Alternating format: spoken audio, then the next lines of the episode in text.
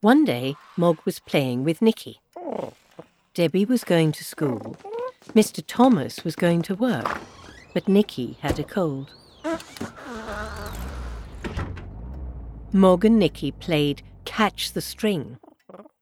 Then they played Bad Dogs.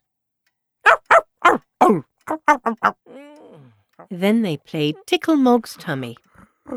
And then they played ball. Suddenly they heard a noise. It was a crying noise. It was a very loud crying noise. Mrs. Thomas said, Look who's here. Mrs. Clutterbuck has brought us her baby. We're going to look after it while she goes shopping. The baby looked at Mog and stopped crying. It said, Psst, instead. It's trying to say puss, said Mrs. Thomas.